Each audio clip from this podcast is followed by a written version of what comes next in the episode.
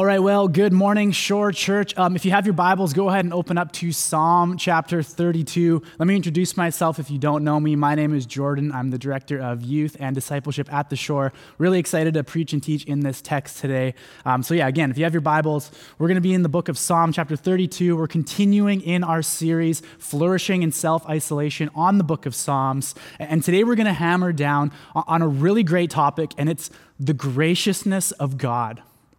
And we'll see that all throughout this text, and we'll see how sitting amidst the grace that God has for us will lead us into ever increasing joy, life, and ultimately flourishing. But in order for us to see just how amazing God's grace is for us, we're going to have to do some difficult work here. We're going to have to do the difficult work of remembering why we need His grace. So, this sermon's really going to have kind of two distinct parts kind of bad news, good news part. It's going to be a lot like watching uh, first Avengers Infinity War, where the Avengers just get destroyed. Thanos comes, takes all the stones, snaps his fingers. Then the second half's going to be like Avengers Endgame, where the heroes come back, they take the stones back. There's a big sacrificial death at the end, and the heroes win. Um, if you don't know what I'm talking about, think maybe Empire Strikes Back and Return of the Jedi. And if you still don't know what I'm talking about, you're in quarantine, go watch some movies. All right, so that's where we're going today. Um, this psalm is probably labeled in your Bible as a maskil psalm. Maskil, meaning enlightened or wise. So, this psalm, along with only a handful of others, are meant to impart wisdom on the reader. And when it comes to flourishing in our lives today, the wisdom here, I believe, is the most important wisdom. The psalm is so rich in wisdom that the apostle Paul actually quotes it in Romans 4 7 and 8 when he says, Blessed are those whose lawless deeds are forgiven and whose sins are covered. Blessed is the man against whom the Lord will not count his sin. In studying this psalm, I, I, found it almost uses, if I can just nerd out a little bit here, it uses the literary technique or the storytelling technique of in medias res where it kind of jumps to a climax, jumps to the most important thing right away. Think, think movies like maybe like Interstellar or Forrest Gump, in that it starts off in a full sprint, a moment of beautiful truth, life giving wisdom. And ultimately, the climax here isn't just at the beginning, but it's the climax of the entire story of the Bible. And then from there, it kind of works backwards and gives us a higher view of how we got to that opening.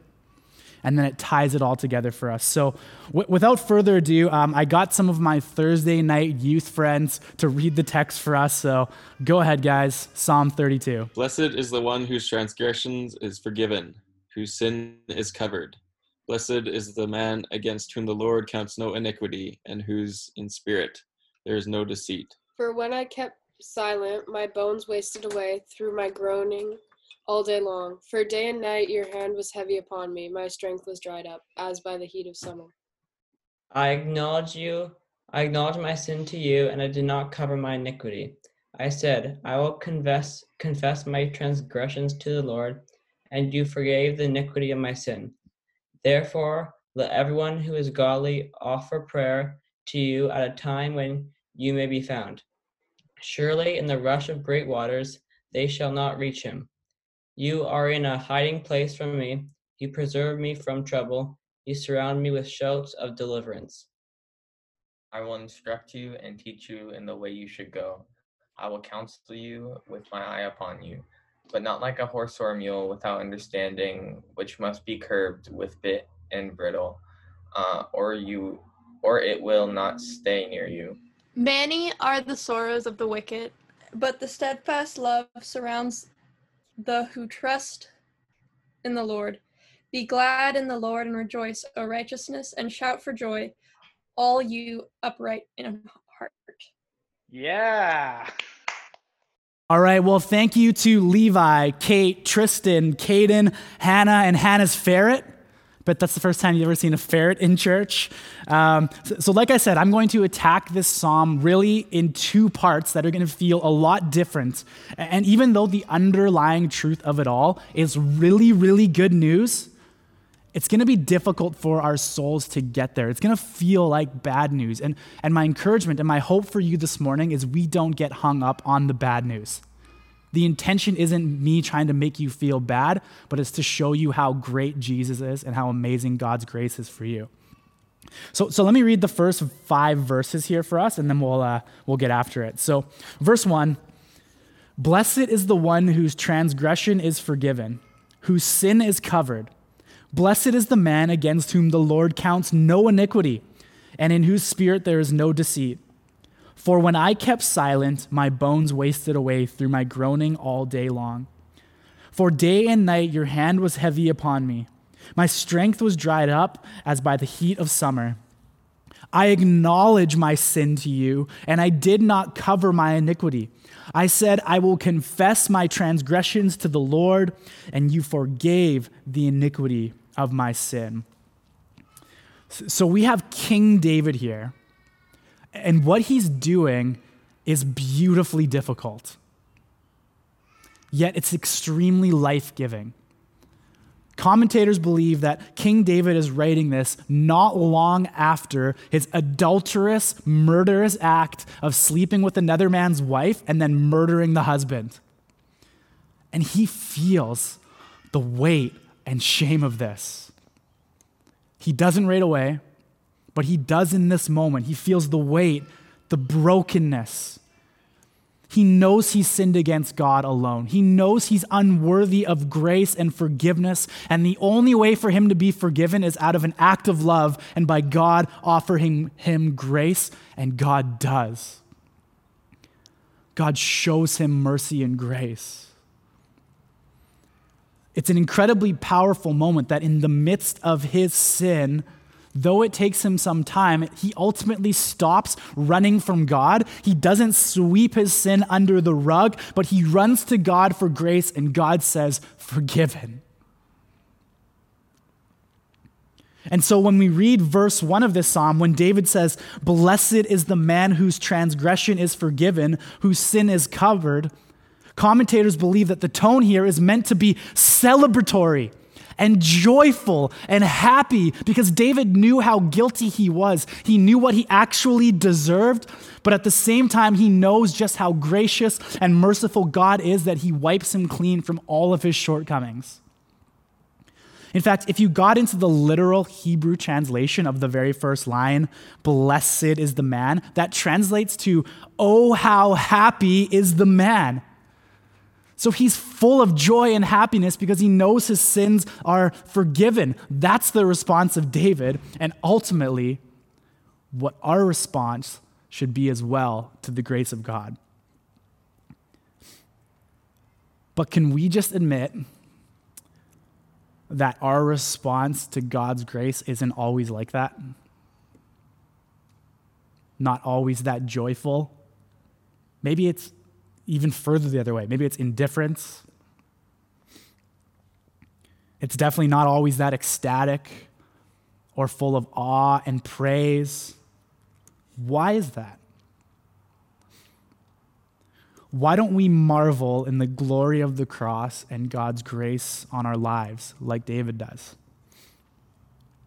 Well, I believe God has two reasons why for us this morning. There's probably way more than two, but two reasons I see God pointing towards us this morning of why we don't respond to God's grace like David does.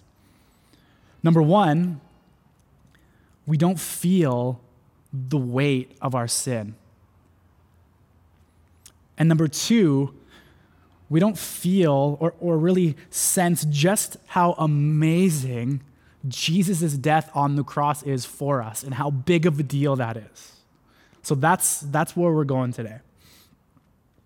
So, first thing, could it be that we simply do not feel the weight of our sin or the things that we've done against God, or we just don't think that they're really that bad?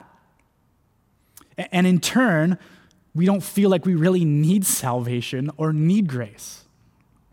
We might kind of casually say, like, yeah, I've done this thing, or I've broken that moral law, or I've worshiped other things as God, but, but we don't feel the true weight of our sin or the grief that David felt amidst his. It's just this thing that's a part of our lives that honestly doesn't bother us all that much. And I think there's a common reason for this. And I'm not saying this is everyone, but search your heart and see if this is you. A reason we don't feel the weight of our sin or really feel like we need His grace is that we have a misunderstanding or evaluation of our own goodness. Like, despite the fact that the bulk of us, if not all of us, would not just do poorly, but flat out fail consistently living out the simplest of commandments of God, and we know it, or, or we know that we choose ourselves as God again and again, we deceive ourselves into thinking we are better than we actually are. And that robs us from enjoying the grace of God. We'll be like, yeah, I'm a good guy right? I'm, I'm a good person. Like, sure, I do this or I don't do this thing I'm supposed to, but all in all, I'm a great guy, especially in comparison to those people, right? As if being better than another temporal human being with a sinful nature equates to me being good. Jesus defines goodness far differently than you and I. In Luke 18, he's asked by the rich young ruler, Good teacher, what must I do to inherit eternal life? And Jesus says, Why do you call me good? No one is good except God alone. So it seems that our definition of good and God's definition of good are different. So you might feel good when compared to the wicked people you see on the news, or your friend who's done this, this, and this, or your sibling who's done that, or whoever. But when we're put against the holy God, or, or how about this, and I borrow this from another pastor. If you took your life, your goodness, your morality, and you laid it out on a piece of paper like a report card, and you put it next to the prophet Isaiah, okay? To measure out morality and goodness, and, and this isn't how it works, but what if they're like, we only have room in heaven for one more, either this guy right here or Isaiah? How's that gonna go for you in terms of goodness? You're gonna get smoked like absolutely destroyed. It's not even close. But, but look what Isaiah, who's one of the most faithful men of God in history, says about himself in Isaiah 6 5. He says, Woe is me, for I am a man of unclean lips, and my eyes have seen the king. He's essentially saying, How dirty, how wicked, how sinful am I? Because he has just seen the holy God in person, and his only response was to fall on his face like a dead man and drown in his own unworthiness. And so, if Isaiah, who makes the best good person you know look like an absolute rookie or terrible person in comparison, if he says, I'm not good.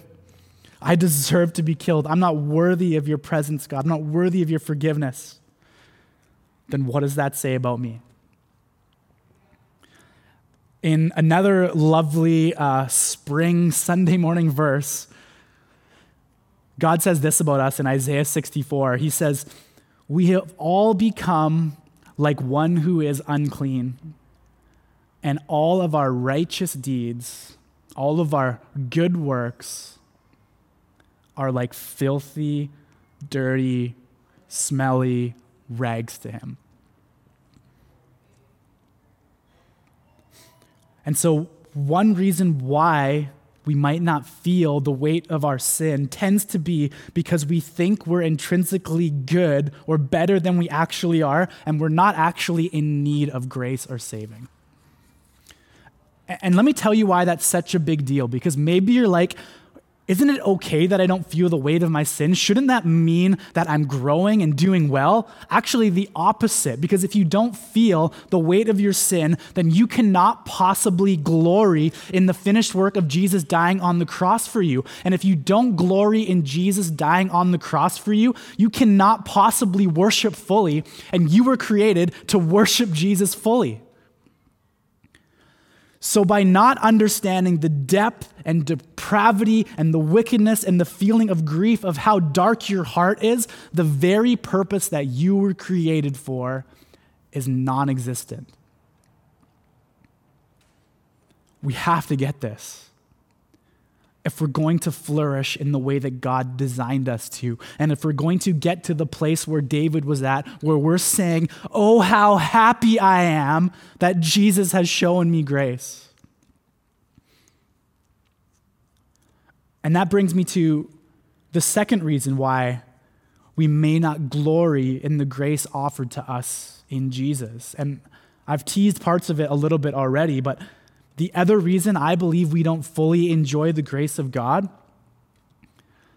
could it be that Jesus dying on the cross isn't that big of a deal to us?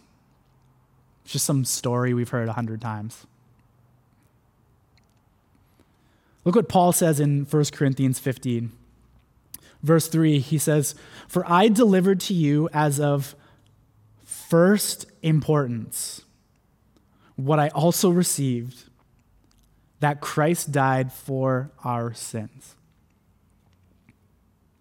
And so we have Paul here, the most powerful man outside of Jesus to ever walk in our faith, who writes 75% of the New Testament books, writes incredible wisdom on everything from love to marriage to money to gospel centered community to healing. He says, What's the most important thing? That Christ died for our sins. That's of first importance. And so I have to wonder if another reason why we don't glory in the grace before us is because Jesus dying on the cross is not of first importance to us. Now, I don't think we'd ever say that out loud but if you're not able to respond to your sin in a way like David that makes you sing and shout, oh, how amazing God's grace is on my life, or if you have sin that you've never confessed to Jesus, or you're hanging on to an identity that is not in Jesus and you know it isn't satisfying you and you want something more, then I have to wonder is Jesus dying on the cross of first importance to you? Look what David says in verse 3 of our psalm, talking about a moment when this wasn't of first importance, when he didn't run to Jesus. He says, For when I kept silent, my bones wasted away through my groaning all day long.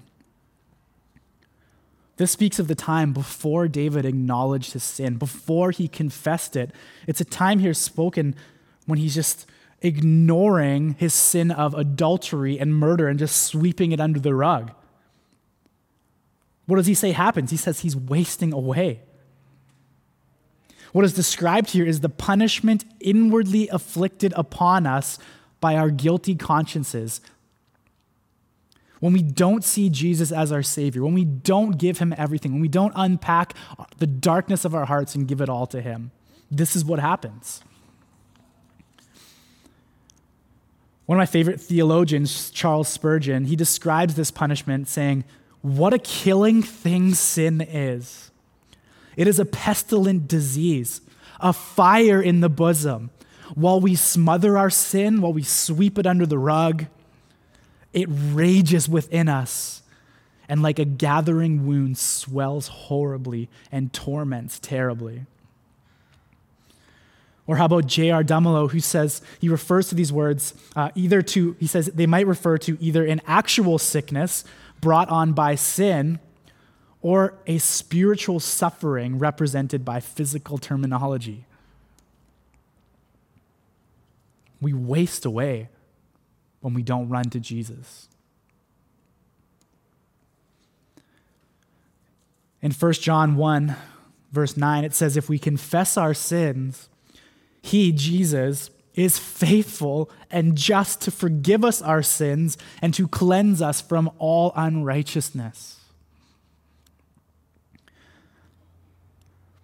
We were designed to glory in the atonement of the cross, to glory in the finished work of Jesus, and bring everything to Jesus and be made new in Jesus.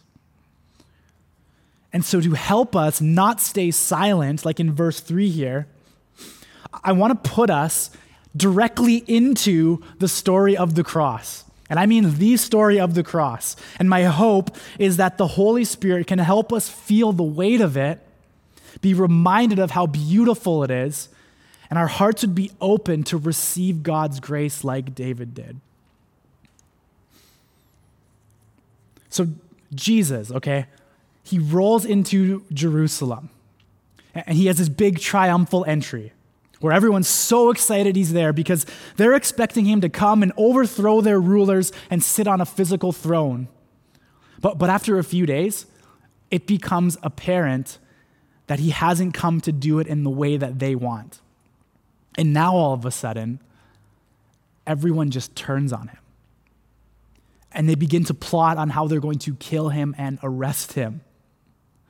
So, within a matter of days, people go from loving him and celebrating him to hating him with a passion. Has, has, anyone, has anyone out there ever been turned against by people you thought had your back? Jesus empathizes with you on that. Then one night, soldiers came to arrest Jesus, and his close friend, who was a close friend of his, one of his boys, Judas, points him out and betrays him with a kiss. One of Jesus' other disciples, Peter, he tries to fight back. He pulls out his sword and he cuts off one of the soldiers' ears. And Jesus is like, Whoa, whoa, whoa Peter, whoa. No one takes my life from me. I could stop this in a moment if I wanted to. I lay my life down freely. And then he, he picks up the guy's ear and he puts it back on his head. You'd think the arrest would be over there. And then Jesus is taken and, and he's illegally persecuted in the court. The man who questions him, Pilate, he comes to the conclusion that Jesus has done nothing wrong and he just wants to give him a slap on the wrist to appease the mob out there. But, but the mob doesn't relent. No, they want blood. They're shouting for him to be beaten and killed in the most excruciating way on the cross. That word excruciating, the origin of it, literally translates to pain and death from crucifixion. And these same people who a few days earlier were shouting with joy at his arrival and were overjoyed in his presence now turned their backs on him and want him to be killed. And so finally, Pilate has no choice but to grant their command. And then comes the worst 15 to 18 hours that you could ever possibly imagine. And when you think about the difficult time that Jesus went through, I don't want us to get hung up on thinking about just how gross it is, though it is, how disgusting it was, how brutal it was. But I want you to know that everything he went through, he went through because he loves you. The Bible tells us that he endured it with joy because he loves you so much and wanted to take away all the sin and shame that you feel and offer you grace. And so Jesus is sentenced to death on the cross, and, and they just beat the mess out of him. Like they whip him till the skin falls off his back. They pull the beard right out of his face. They spit on him. They hit him, they hurl insults at him, and this whole time he just does nothing. He says nothing. And finally, he's led to a place called the skull, where nails are driven into his hands and his feet, and he's hung on a cross in a lot of the art that we might see or images we might have in our head of this, we see like the cross raised way up in the air. Historically, crucifixions were done on the ground level. Jesus would have been eye to eye with all these people mocking him and beating him and spitting on him. And they mocked him by, by placing a crown of thorns on his head. And then they fed him sour wine, which at first, when I read that, It got me thinking like, is this like like a war movie where there's like they have a prisoner and they give him a drink from their flask? What's actually happening is they would take a rag, wrap it around the end of a stick, dip that into sour wine, and they would use that to sterilize their toilets. And that's what they stuck in Jesus' mouth. And what did Jesus say? Father, forgive them, for they know not what they do. It's incredible. Two men were being crucified with him, one on each side. One of them mocked Jesus. He said, Aren't you the Son of God? If you really are, then why don't you free yourself and while you're at it, free us as well? But the other one rebuked him, saying, Don't you fear God? We deserve to be here. Our crimes led us here. We should be here. But this guy has done nothing wrong. And then he turns to Jesus and he says, Jesus, remember me when you go home to your kingdom. And Jesus says, Today, today, in a few hours, you will be with me in paradise. Do you know why this is such an amazing text here, an amazing story? Because that guy never gets a chance to go back and clean himself up. He doesn't get to go live a morally good life. He doesn't get to go and say sorry for anything he's ever done, doesn't get to go and give his time to charities. He just gets to die. And in his dying moments, he accepts Jesus as his Lord and Savior, and Jesus says, Forgiven, come home with me.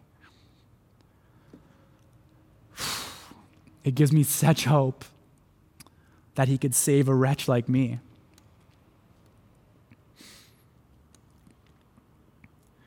And then suddenly, darkness overcame the earth, and Jesus breathed his last.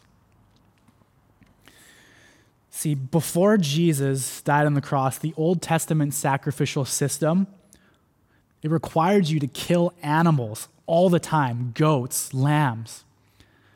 Do do you know how disgusting that would be to be around? Like, do you think the lamb just accepted that it was going to get killed? Like, it was probably squirming before it was stabbed. Can you imagine the sound it would have made? The smell that the blood would have given off? That would have been a disgusting scene. That's our sin. And, and so Jesus says, hey, a suitable sacrifice has never been found. Save the lambs. I'm going to take their place once and for all because I love you. And he went through all of that on our behalf. And then three days later, when, when some women went to tend to Jesus' body, they found that the massive stone that sealed the tomb was rolled away, but Jesus not inside. And an angel came and told the women, He's not here he is risen. Jesus' resurrection is proof and the evidence we need to know that our sins are forgiven and paid for once and for all, that grace is available to all of us at any time, right now. And not only that, but you're given a new life, new purpose, an identity. You're adopted as sons and daughters of the King. Ephesians 2 sums up this idea we have this morning of the bad news followed by the good news. Look with me at the first three verses here.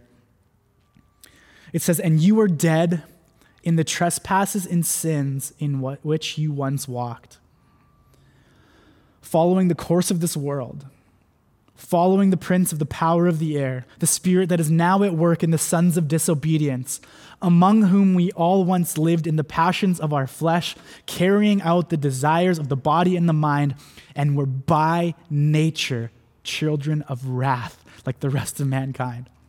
That's what we deserved. That's what we deserved. What are the first two words of verse 4? But God. but God, being rich in mercy, in grace, in love, because of the great love with which He loved us, even when we were dead in our trespasses, made us alive together with Christ. By grace, you have been saved. And that grace is available right now, forever. So, what do we do with all of this? Let me finish the psalm here, and then we'll tie it all together, and I'll give you some application here. Verse 6 of our psalm says, Therefore, let everyone who is godly offer prayer to you at a time when you may be found. Surely in the rush of great waters they shall not reach him. The rush of great waters here is referring to the wrath of God. And David is advising those who seek the Lord and rely on him for salvation, saying that if you run to God, the rush of great waters will not touch you.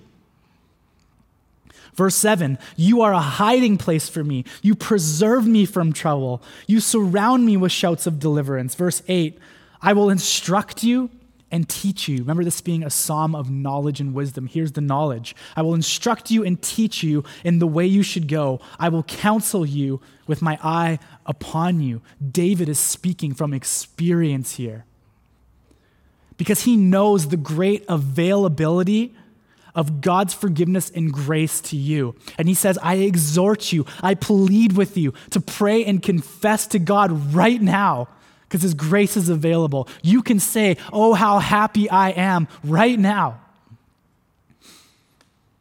Verse 9, he says, Be not like a horse or a mule without understanding which must be curbed but with bit and bridle, or it will not stay near you. So the reason he's introducing these animals, because culturally, or I guess even right now, these are animals who won't move unless they're being pulled along, being forced to move. And so David's saying, don't wait around to be dragged to the cross. Don't wait around like an animal. You're not an animal. Get up and accept that grace right now. As one commentator says, one's refusal to be guided by the Lord's kind grace puts him in a class with brute animals. Don't wait around. You're not an animal, you're a child of God. What's on the other side of this? Verse 10 Many are the sorrows of the wicked, but steadfast love surrounds the one who trusts in the Lord we have a real, real enemy who hates everything that I'm saying right now, who doesn't want you to run towards this grace, who wants you to hold everything inside, who wants you to sweep it under the rug because he knows your bones will waste away when you do that. The enemy offers a real false sense of liberty and freedom the truth is bluntly stated in Proverbs 13, where it says, The way of the transgressor, the way of the sinful man who does not confess, is hard. The one who lives a sinful life and doesn't turn to Jesus, their life will be full of sorrow, heartbreak, failure, remorse. You'll waste away.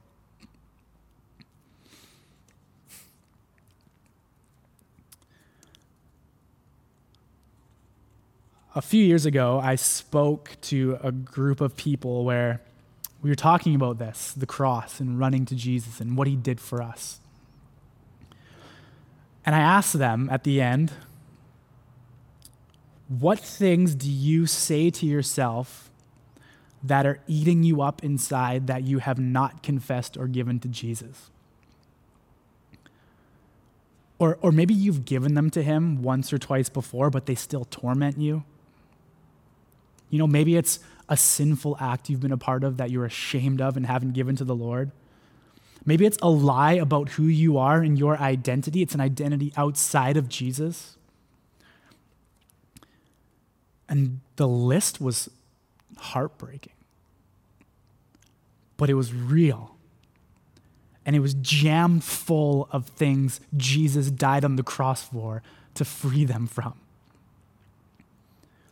things that He offers you grace and freedom from.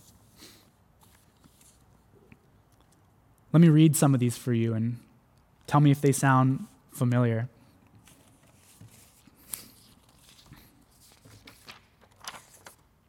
I'm a liar.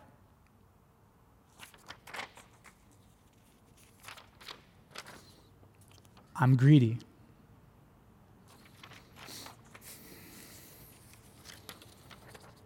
I can't stop lusting.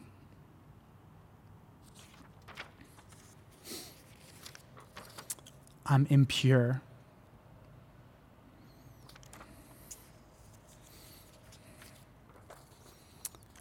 I worship money.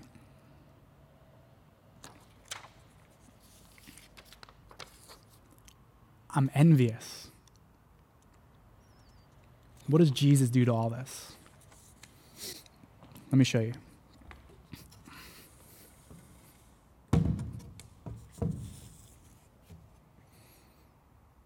Jesus died for all of this. When Jesus died on the cross, he took all of this with him. Oops.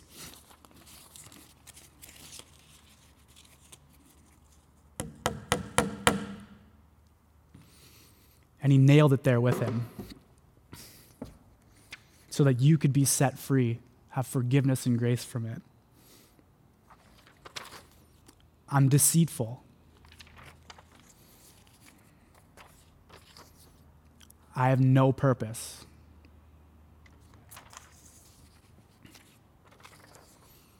I'm faithless.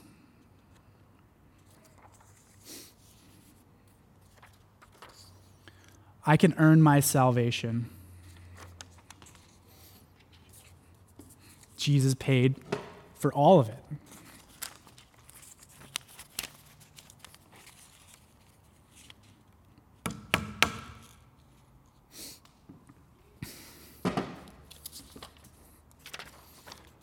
God doesn't love me. I know better than God.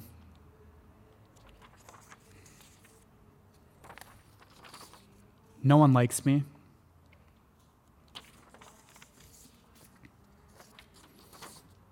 I'm useless.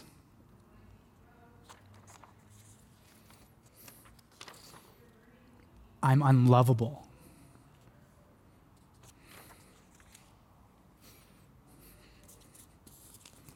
Jesus sets us free from all of this.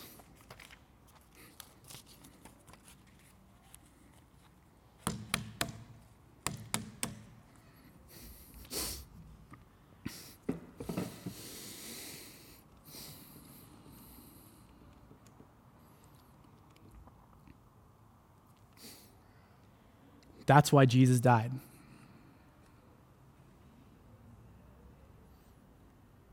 I don't know what it is for you.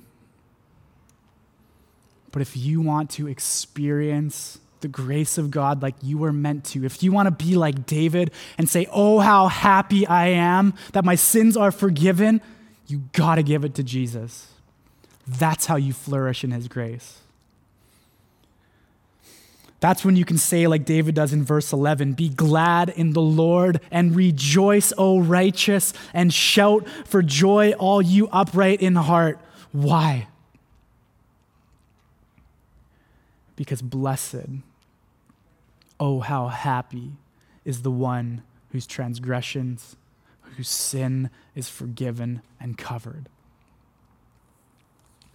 That's our Lord and Savior. That's the grace available to you right now. And so, as we go into a time of response,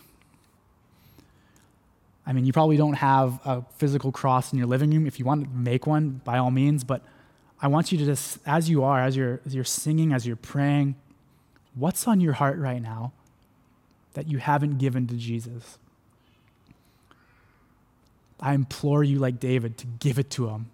Don't be like an animal waiting around. Give it to him today. He wants to set you free from it, he wants to offer you grace from it. And the reason I wanted to use this illustration here is so that you could remember this, because this isn't going to be a one time thing, right? You may have confessed something to Jesus a hundred times, you might have to a hundred times more. So I want you to remember this for tomorrow, for next week, for next month, for next year. You can do this in your heart at any moment. Jesus loves you the same yesterday, today, and forever, and will take you back and will give you grace at any moment. So take it, accept his grace, and flourish like David so that you can say, Oh, how happy am I that my sins are forgiven. What a great God we have. What a gracious God we have. Let me pray. And so, Jesus, we thank you for your finished work on the cross. That you take all of us that's wicked, dark, sinful, and you say, I paid for that. You say we don't have to be, be shaped by that. We don't have to be identified by those things. We don't have to be tormented by those things. We can give it to you because you took it on yourself once and for all on the cross. And so I pray for my brothers and sisters this morning that you would help them do the painfully beautiful work of confession, of emptying the darkness of our hearts, emptying our suitcase to you, God, and seeking your grace because it's there. And only when we give it to you, Lord, will we be able to see and say, How blessed am I that my sins are forgiven. So I sense now that even as I'm praying this, your people have something stirring up in their hearts. I don't know what that thing is, but I pray that you would just give them assurance that you forgive them of that thing, however wicked, however much shame they feel, however much guilt they feel. You paid for that and you love them unconditionally. We need your help, God. We need courage from you. Help us sit underneath the waterfall of your grace now and always. In Jesus' name, amen. Amen.